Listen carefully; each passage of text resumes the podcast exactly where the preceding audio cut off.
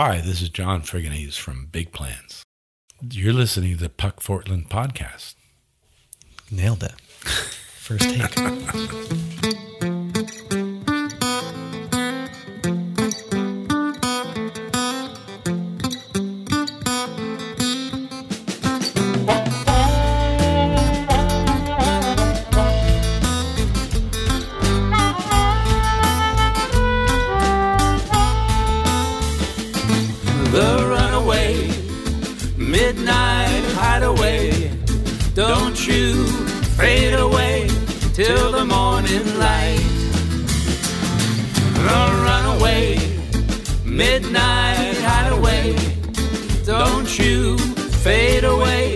till the morning light. Then you get a little bit of both. I see you. Hello, hello. I got Hello. Do I have, am I got the right distance?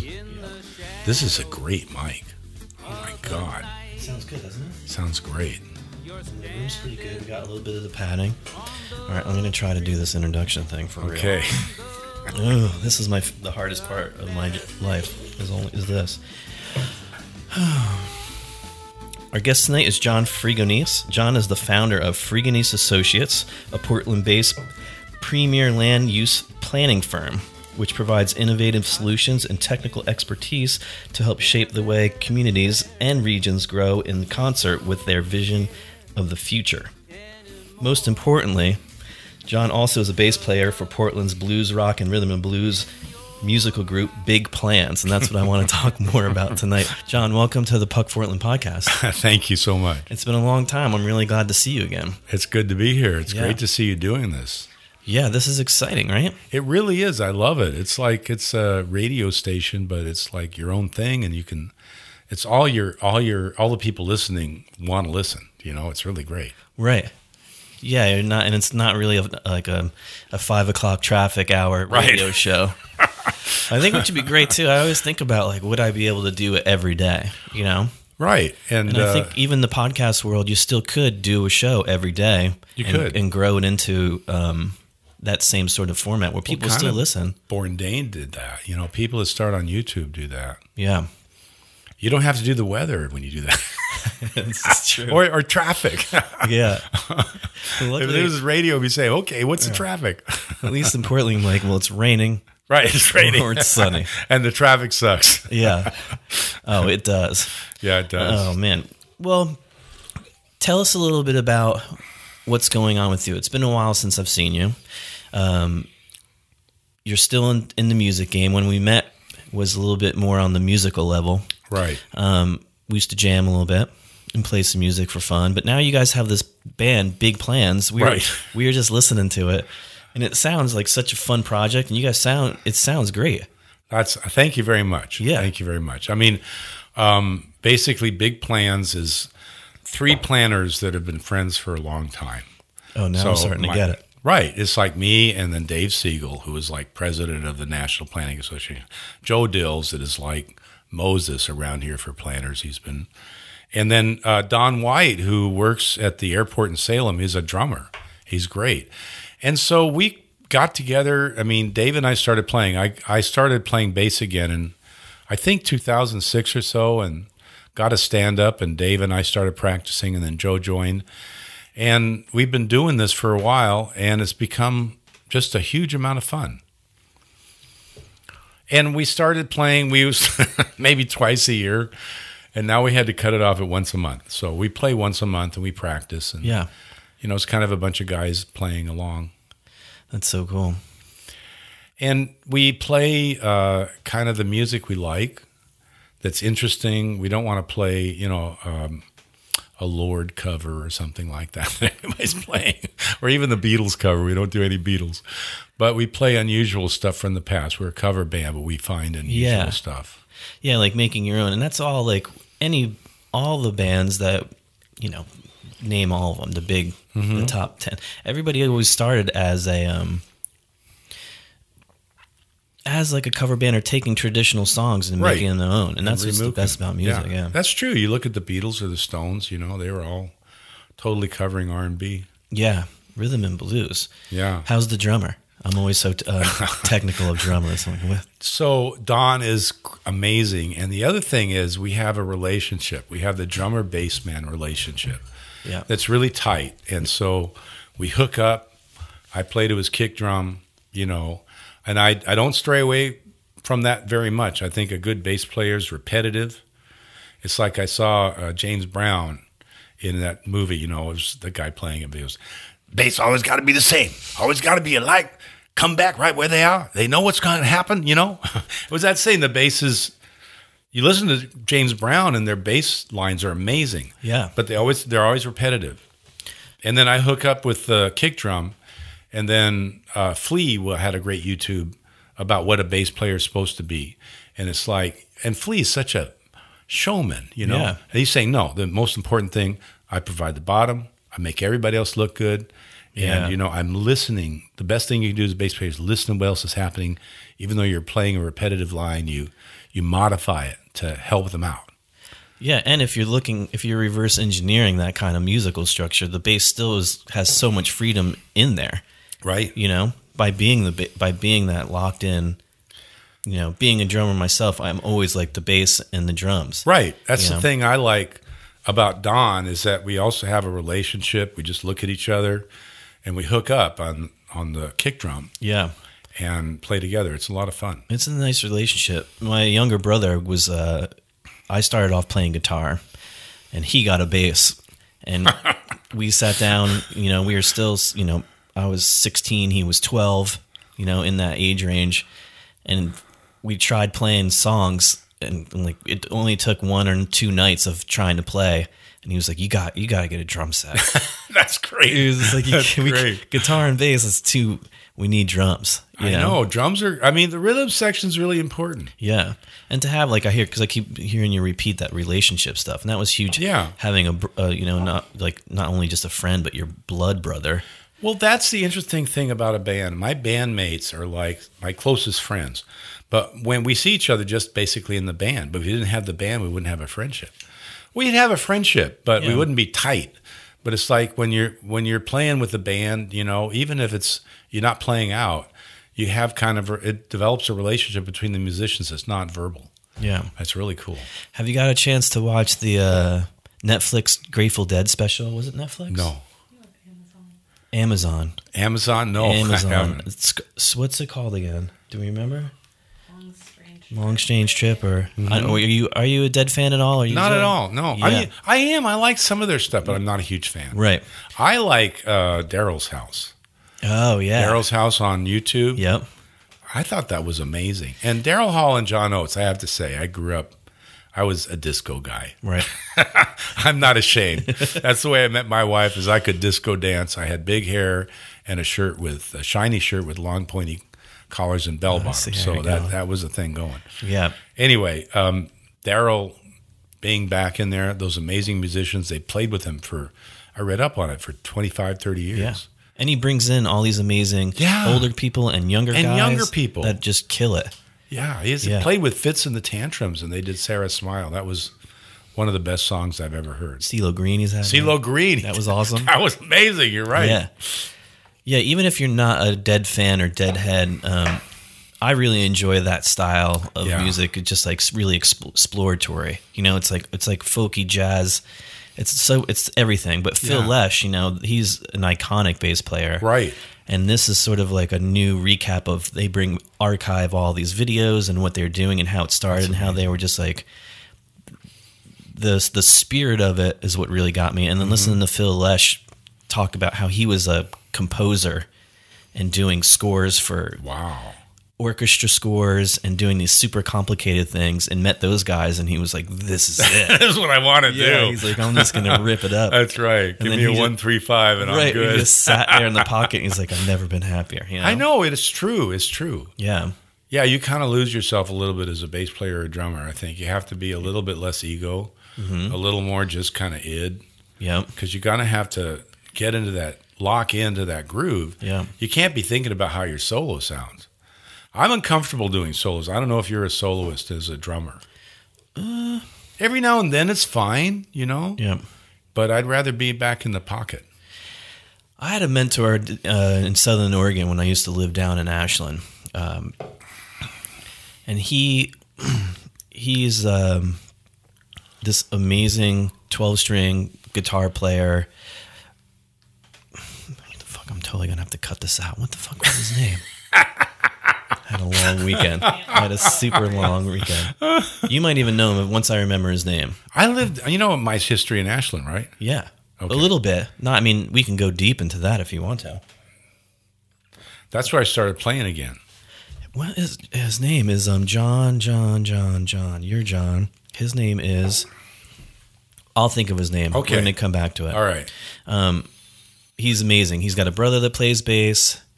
But he told me he well first he told me I would go to him f- for just just to talk. Yeah. He he taught guitar. Right. I played music and was a drummer, and he was like, "You need to come and see me." And we'd go sit and talk. And I was like, "Are you going to show me any guitar or piano stuff?" He's like, "No." He's like, "You shouldn't give up music. You should be. You should do stand up comedy." Really? And I was like, "Are you That's serious?" cool. Yeah. No, he was That's like, "Yeah." cool. He's like, "You have no no ha- music isn't your thing." Is your thing? I was like, "What the fuck?" Um, so he'd always be like, "You need to get into stand up. I think that's what you need to do." Have you thought of that? yeah, but it's like it's almost too scary to do. So I got Maybe on you the could do it like a hobby, like you do Right. music. I mean, I do music as a hobby, kinda. Right. But you get up in front of an audience, you do your thing. Maybe I bet you'd be good. You could do weddings. A wedding comic. Holy cow! Like that. Ever tell you the time? Holy shit. Um, I can't believe I can't remember his name. He's so important part in my life. I'm so space cadet. Uh, but he was describing drummers, and he was Yeah. like, "Here's my advice." He's like, "The drummer is the guy that comes out at the end of the day in the convenience store." And he just sweeps up, and you have your broom, Right. and you're just like at the end of the night you stay late and you pick up all the shit and you're just sweeping and you're Right. cleaning up everything and he's like if you're a great drummer you're gonna you clean up everything and that Right. and That's true. sort of explaining So how um you because you practice with the metronome and we do these metronome things where we just sit there and listen to different times and it was Right. such a weird it was so weird to sit there and, and he would click a met, put the metronome on a certain tempo Right. and f- ask me what it was. And he would be like don't just guess. Don't just throw out a number. Try to figure out what this is. You know? Wow. and we would just sit So- there and I would just then I would start telling jokes and be like I don't fucking know what the tempo is. Like what is it? Just tell me. And he was like no this is going nowhere. But he would say like that the temp driving the tempo is we practice as drummers or as musicians to keep perfect time Right. but that doesn't exist in music No, it doesn't. Little changes. It's- that was the thing about listening to Flea is little changes. Even though you're playing the same thing, you're making, you're listening. The best thing you could do as a bassist is listen. Mm-hmm. I think drummer too. and you're locking into that Right. the flow of the band. Exactly. Yeah, isn't it great when everybody locks into and then It's in amazing. You know, that's the thing about if you play music by yourself, you get a little bit of it. But playing in a band and locking in gives you this um, sensation you can't get any other way. Mm-hmm. It's addictive. I mean, I know people. Bill Lenhart. What? Bill Lenhart. it is addictive. You know, it's it's uh, um, something you. It makes it makes all the pain of getting to be a like a decent musician. Yeah, But I think I think I'm a person that thinks anybody can be a musician if they want to. Absolutely. It's not something you're born with. People, that's just bullshit. Um, I think people that that have the desire to do it. Now, some people are really excellent, and that is a gift. But anybody can be a musician. Right. It's like learning to type or learning to read. It's just your basic stuff. And I'm that way. I'm a basic musician.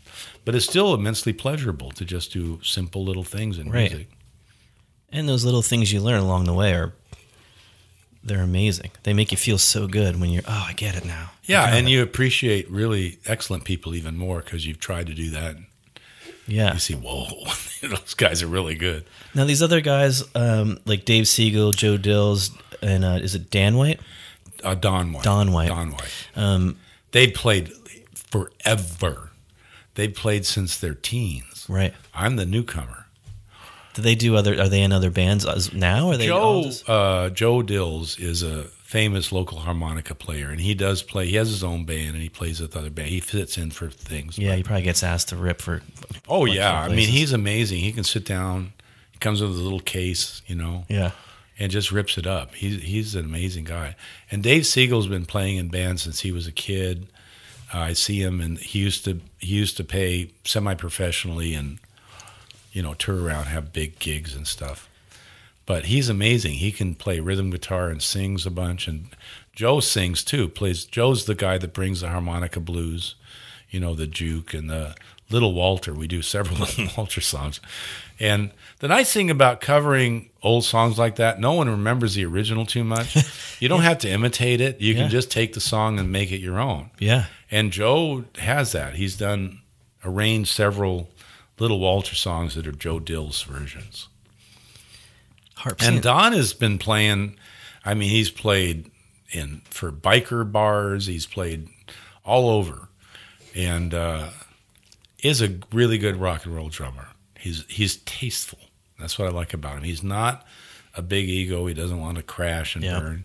He's tasteful, and he just adds something to every song. That's really cool. It seems like what a smart th- if you're going to get into music, like a harp. It's such a I cool know. thing, and it's light. You barely. Have, to I know. have I have a double bass and a and a and a hollow body electric, two amps. I mean, I'm coming in. I need a semi truck, Right. And Joe comes in and he's got his, little, he's got his little harmonica case, but he has a bullet mic and he has a Fender Bassman that he plays through, an old Oh yeah. tube Bassman, and that's what Little Walter played through. He, it's like a bullet mic. It's like a PA, you know, something that you'd have in a high school in 1954. Mm-hmm. And you know, Little Walter just got on it and just blew the hell out of it, like completely maxed every gain out, and then sent this overcharged thing through a Fender Bassman, and that's the sound everyone wants. Turned it into a saxophone from a instrument that was designed to play German's folk songs. I mean, it's a oompa. It's an oompa instrument, and then here Yeah. they're they're bending notes and wailing the blues on it. That's cool. That's like where innovation came when technology, like nowadays, you have all this technology that sort of imitates that stuff. Right. But back in the day, you really had to explore stuff and be like, no one's gonna. I mean, it was a physical thing. Right. That's why I like playing. I mean, I could play, I guess, an electronic keyboard and do the same things I do on a bass. Right. I like plucking a string Right.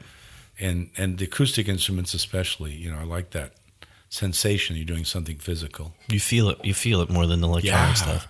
That's what I like about the stand up is you hold it next to you. And the first time I played one, I I started on electric bass, and then I had an acoustic bass guitar, and then I got the stand up, started playing it a lot. You hug it, and you can feel the the vibrations through your body core. Mm-hmm. It's way cool.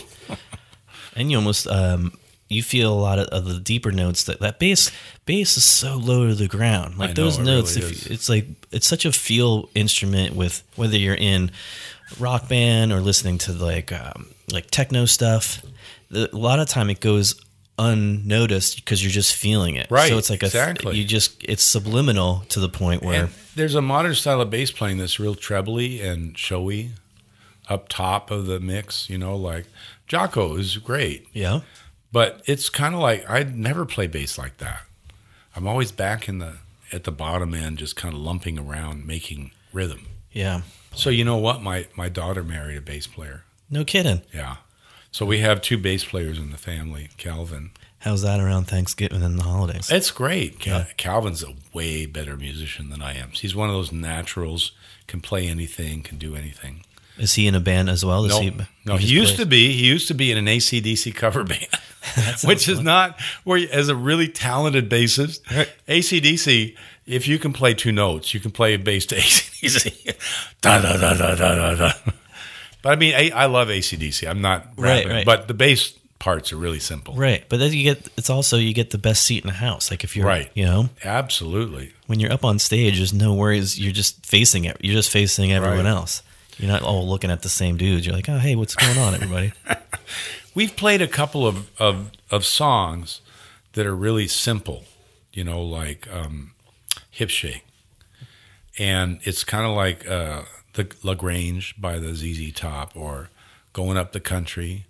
It's just a dun dun dun dun dun dun dun dun dun dun. And um, that's actually really hard to play. It's the simplest thing. It's like play three notes. But you have to hit the rhythm right. And it's I found it actually challenging.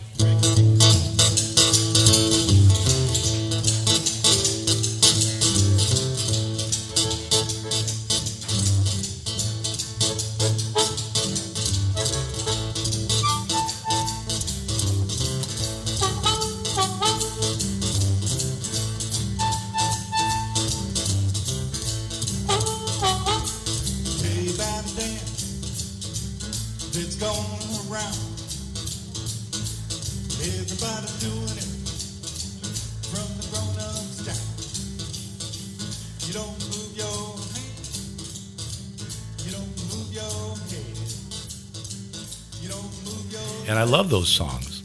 And they're actually pretty popular and they're the simplest, simplest songs you can play. And you guys have already played a couple shows. I, I noticed. I was looking on your website. How did those shows go? When you're playing just around Portland. Yeah, oh yeah, we just play around Portland.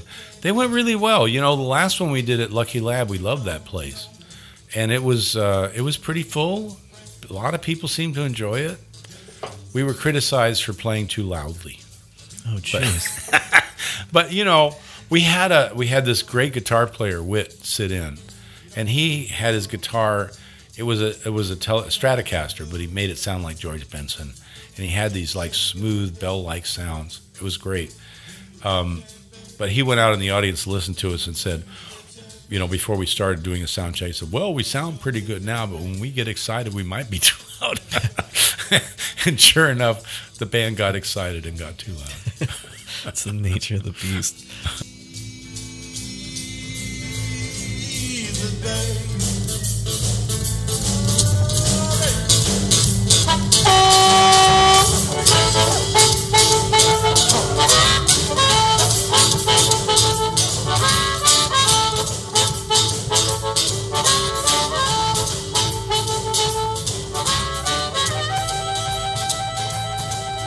Now, will you guys do um, like how far out would you need to be booked out if you were going to play like a wedding or something? I'd, we'd, we'd make an for you exception? guys. Make an exception for you guys. awesome. For sure. Um, we're booked. You know, we have once a month. We're through the end of the year. We're playing in uh, at Maher's Irish Pub. We were down there in the winter and had a blast. There's not many people in there, but it was a great audience. People dancing in front of us in the little pub. So July 22nd, we're playing outside. They have an outdoor venue, and so we're going to go down That's there. That's gonna be really fun. I think so. It's a really cool little pub. All kinds of people. You'd think Lake Oswego would be like a bunch of people in polo shirts and white shoes, but it isn't. It's really cool. It's a cool vibe. I know what I'm wearing when I go. It's fun because it's such good. Da- it's such good dancing music Where would too. you- Can we? Um, let's get. You want another? Uh, I'm good. Same thing. I'm good, okay. yeah. Yeah. Um, yeah. It's such good dancing music, like blues, rhythm and blues. It rock. is. It is. It's got perfect a- for- It's yeah. predictable. That's the important thing. It was. It was designed to be dancing music. You know, Mm-hmm. which is predictable and repetitive. For some reason, I'm drawn to those those kinds of songs. The mundane. No. That's not mundane. It's, No, no, it's no, yeah. tribal, though. Yeah, you can do You this, know- the the white guy shuffle to it. Exactly. Yeah. You can. You can do all kinds of things to it. I'm pretty excited. I'm really excited to come see you guys. And then it looks like you had a couple shows after that too. So once a month, you're booked for the rest of the year. It's pretty. It's on. Well, I think through uh, October, November. I like the finding out the background that all the other guys are planners because I saw the name Big Plans. I was like, Plans. I was like, these guys are gonna go, they're looking to go on tour. I bet. No, I was no, like, I was like, these guys are setting off ready to It's get a going. joke. Well, it makes sense once Yeah. you get it. You're like, oh yeah, Big Plans. There's a uh, there's a famous saying by um, the guy who did the plan of Chicago: "Make no small plans, make only big plans." So you know, we kind of riffed off something from the three of the four of us in that profession. Yeah, Daniel Burnham is the, you know, the William Shakespeare of planning. So we kind of got off his his quote. yeah. now, what's going on with the planning stuff? I mean, that's been you, you were saying that some stuff was happening there, and um, you've been doing. When did you start the uh, Fregonese Associates? Well, I started planning in Woodburn in 1976, which is a long freaking time ago. Then I went to Ashland for 13 years. Then I went to Metro for five, and then I started the firm about 20 years ago. And we've done work all over the country. Initially, we were doing a lot of regional work. Um, recent years, we've settled down to more implementation stuff.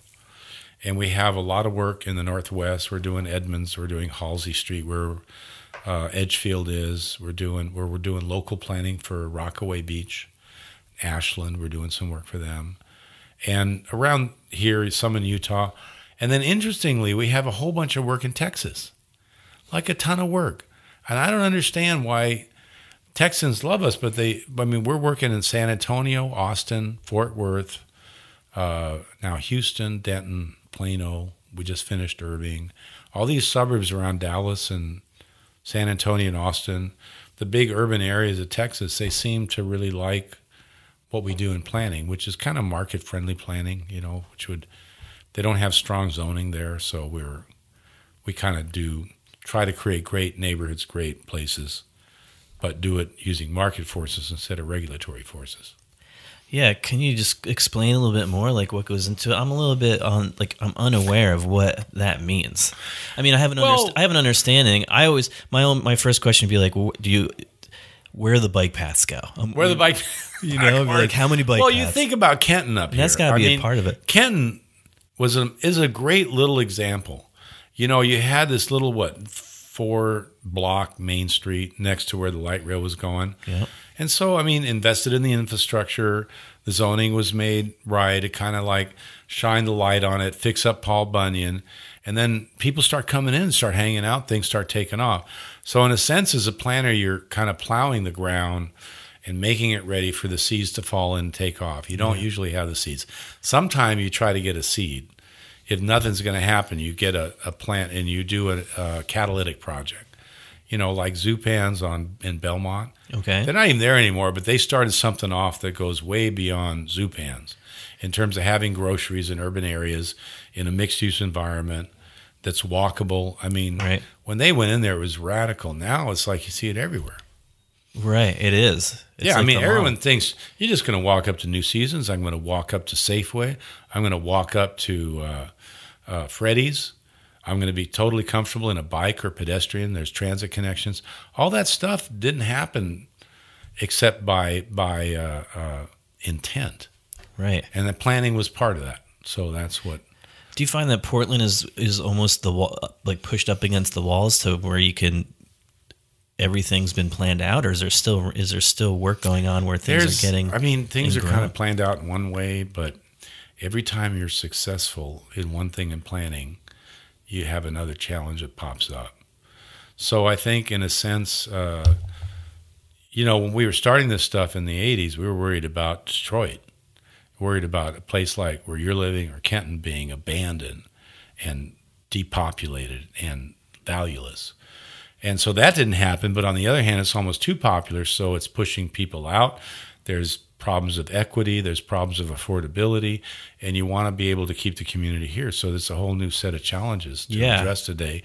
And every project, we have to address that, which when I first started, no one was worried about affordable housing. They're worried about buildings being abandoned. Now they're worried about, oh my God, everyone's going to run in and buy up all these things and we won't have a place to live. Absolutely. yeah, bigger challenges like music, how things just change, and now you got to adjust to stuff. You're like, where's this going? Right. Yeah, especially. I have to say I'm I'm I'm really enjoying music more than I ever have. There's so many venues and if you're if you understand the technology and you're selective, you can find anything you want. You can explore stuff you never would have been able to do in the 80s, you know. yeah, we have the we have like the green zebra seems to be like the new thing here. Like we, green zebra is like a little miniature new seasons or oh, miniature. Oh, really? Yeah, have you heard of it? No, I I don't know if there's too many more. There's maybe one or two more. Lloyd Center. Lloyd Center.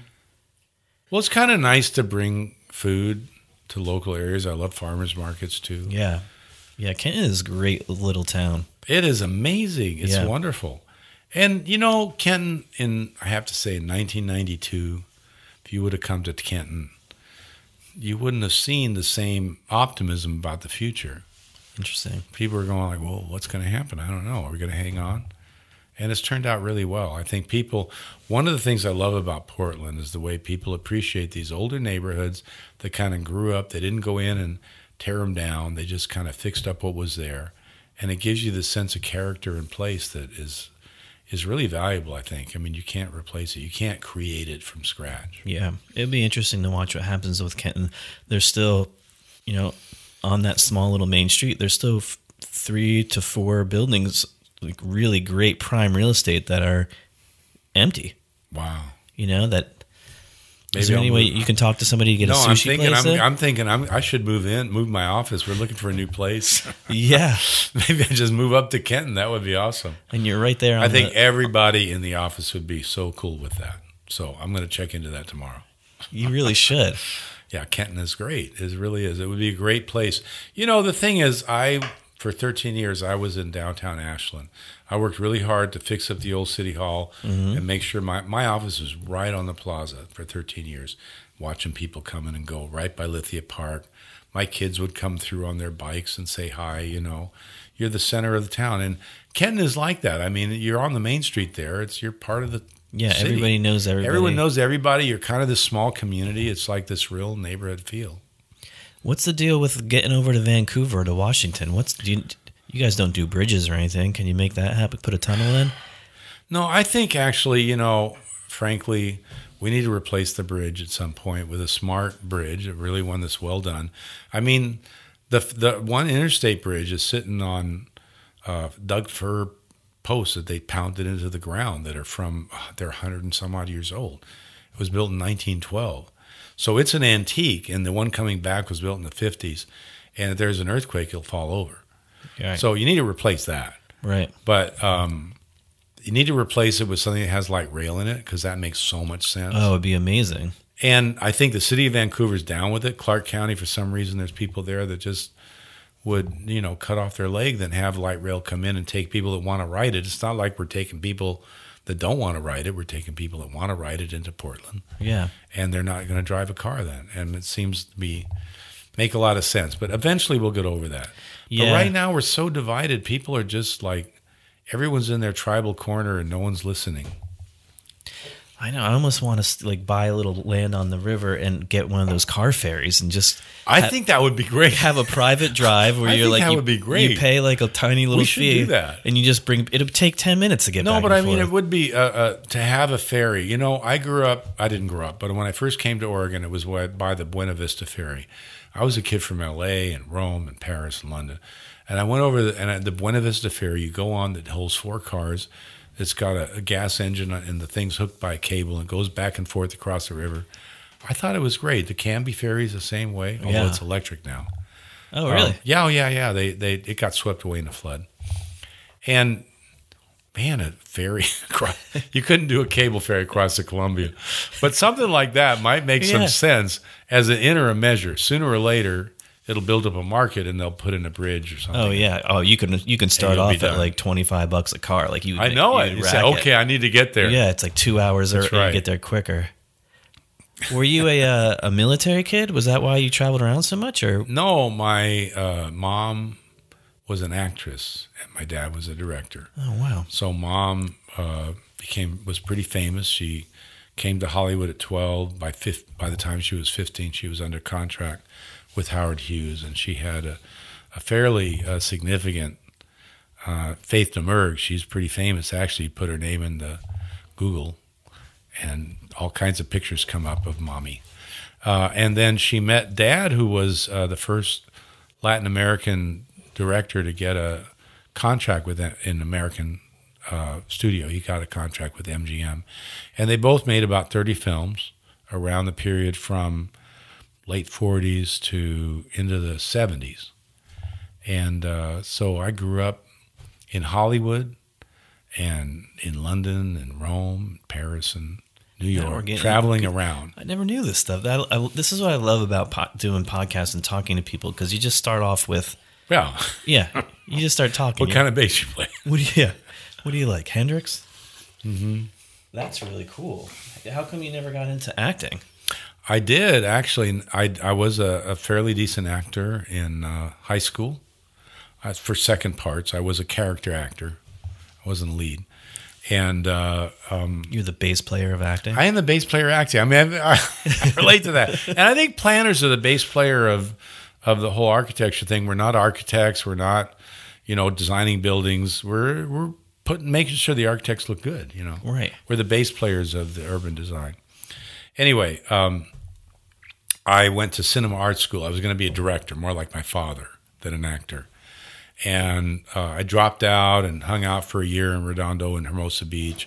and then went back in and just was like a general studies, and I switched things and got hooked into geography, and just liked it a lot. You know, my family grew up. I grew up in Hollywood, so I had to live in L.A. to go do that, and I had a lot of connections. I probably could have done something, but my heart wanted to get me out of L.A. and uh, took me to Oregon. That's why I came. I was a LA refugee coming to Oregon in the 70s, and I went to Oregon State in geography and then ended up in land use planning. Seems like everyone's going there with, th- that way now. LA is like the new LA has has turned around so great. hotspot. Like everyone's like, we got to go to LA. Well, LA is LA's got a lot of going for it. It has this great climate. It's flat. It has a dense grid. It's got like once they get it going, it's going to be great. It's going to be like Paris, you know. It's just kind of distributed. There's no big center. Doesn't need to Yeah. be. But it's this great landscape in the LA in the city of LA proper, all the neighborhoods that I grew up in. A lot of them are beautiful. And a little amenity goes a long way. I mean, you take La Brea and you put in street trees and nice sidewalks and put a transit system on La Brea or Crenshaw, and they're going to be great streets. So they It got a lot of future, immense future. That's really cool. We we go when we go down there. We, we really love it because it's so diverse, and you just go. You can just go straight and just keep going, and it's so different. Each little town's different. Exactly. Everything's got its own little unique flavor. Yeah. Everybody is really. They are really nice. I like the beach towns. You know, from Huntington Beach up to uh, Santa Monica. I was born in Santa Monica. That's a cool little town. Yeah, it's a big town. it's pretty cool. Yeah. Do you guys do anything with with the uh, Fregonese stuff down in, in LA, or you're just We most- have done. We did some stuff early on. We did the regional plan for the whole region, the whole Southern California region, and we did a lot of individual work following up to that. We probably haven't done anything down there for six or seven years, but I used to go down there pretty regularly. And you guys are now in London as well, or you're out in UK? We are. We are. We have a, a kind of a friend in the UK that does work with us. The software we developed that models cities, we converted to pounds and meters, and it works great over there. That's interesting. They have a lot of the same things that Oregon does, but they call it different things. But it's the same kind of thing. It's like baking a cake and they call things different, but it tastes the same at the end. They have a green belt. We have an urban growth boundary. They have we have a housing needs analysis. They have a I don't know I can't remember some kind of housing assessment report. Anyway, they do the same stuff, so our software works over there. So we're we're uh, going over there occasionally, doing a little work in the London suburbs. And you were saying that you're you were excited that things aren't as big. You're doing more concentrated projects, or like everything's not as large scale. Was that well, be correct? we're we're doing cities and smaller. We used to do regions, but I find myself really attracted to the implementation scale. You know, a Main Street or a downtown, that kind of scale. I think that's really interesting. back to music. Okay. Enough about work. I like drawing the line though of of bass playing, planning. It's, it's all the same thing. Everything is so interconnected. If you look at it, like who p- individual people are. Like you look at you were saying before, like lead guitarists, and they're worried Right. about their lead and stuff, Right. And what they do and how the the kind of dudes they are. We've all had like those friends or those coworkers, you know. Right. You might go to your nine to five job and you have a coworker who's like the lead singer or the lead guitar player, you know, and then you have like the horn section that's always Right. over in the corner. You're like, what are you guys doing? They're Right, like, Nothing. right. Don't worry about us. We're fine. We got it. But you know, there's a part of being a lead guitarist where you have to worry if you're going to hit an A flat and an F sharp and exactly that. But you know, as a bass player, as a drummer, you don't care what the hell they're doing. You know, I, I'm going to give you foundation. You know, now entertain me. You know, that was great about having this guitarist. He was doing all that, and I was like, "This is great. I know my part. I'm gonna listen to you and just kind of play along." Don and I were kind of just like watching him do his thing. Yeah. And you need those guys. Yeah, absolutely. They they're the ones that they're the sauce.